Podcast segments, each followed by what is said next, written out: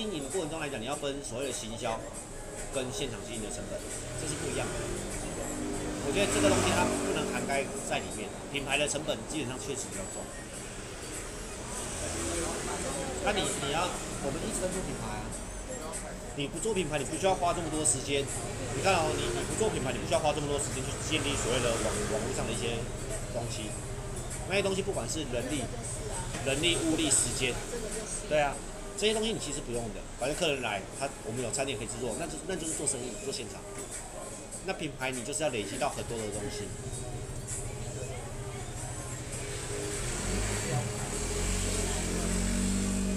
不不太一样。那品牌是我们的梦想，那是我们的路。那过程中也一再的问自己，就是就算最后结果可能不如预期，但是至少过程中我们要的是什么，我们自己很清楚，不能本末倒置。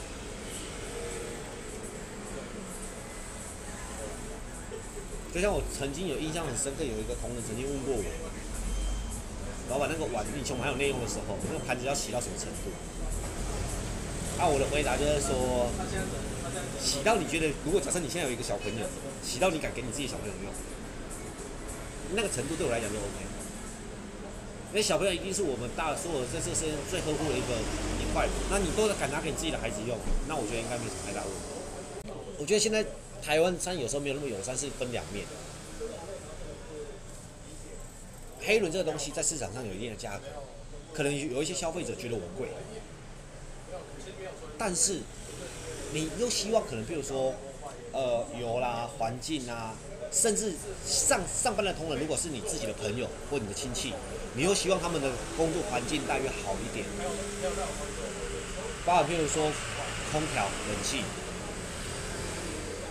这些东西，当都加上去的时候，是不是有一些成本上是也会加上去的？尤其像现在基本上很多东西都有。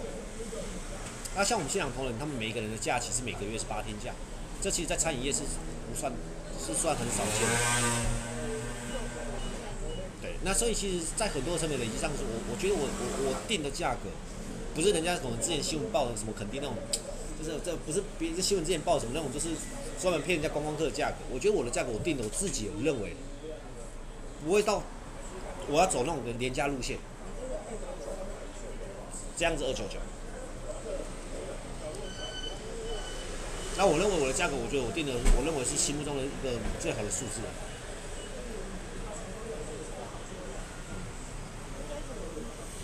但是还是会有一些评价上是，对，但是我有有一些，但也会反，其实两面都有，怎么会？也有人这样讲，怎么会不会？这样也会有人这样讲，就是那我觉得有时候做生意还是要倾听自己的声音的。那我觉得其实开门做，但是我我们开门做生意，对我来讲，我有一个要求。几点营业，几点关店都没有再提早跟缩短。提早可以，但是我看我们的能量，但是不会说今天我说十一点半结束营业，十一点二十分就不接客人。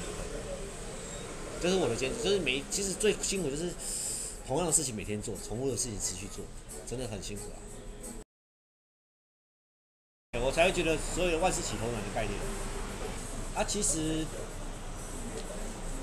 坚持就是持续的做对的事情，然后每一天做对的事情。然后有一个人曾经说过，就是反正就算再慢再远，只要方向对了，可能就会到。所以可能就是你要有能量，因为其实我们认为我们东西是好的，但是现实面就是，譬如说，不管是资金、疫情、大环境，是不是你能承受得住？但是我觉得不要去因为只有最后的结果来来，那过程中我。得到的一些经营理念跟管理理念，好，我举一个例子来讲。我曾经有，有时候我去想一些这个东西，就是好，我们说一间餐厅的组，一个一个小单位的组成，基本上从执行者、管理者、经营者到投资者，那最基本是三个嘛，投资者不一定有，那就是执行者、跟管理者、跟经营者。那我的我第一个问题很好奇，这三个哪一个是领导者？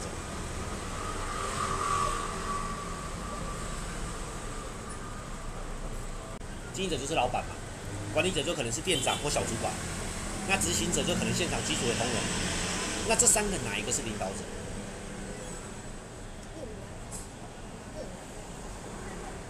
我曾经为了这个问题，哇，沉思了蛮久。然后后来对我来讲，我才找到问题的答案，居然是这三个问题，这三个都是领导者，只是分别领导的思路不一样。他们分别领导什么？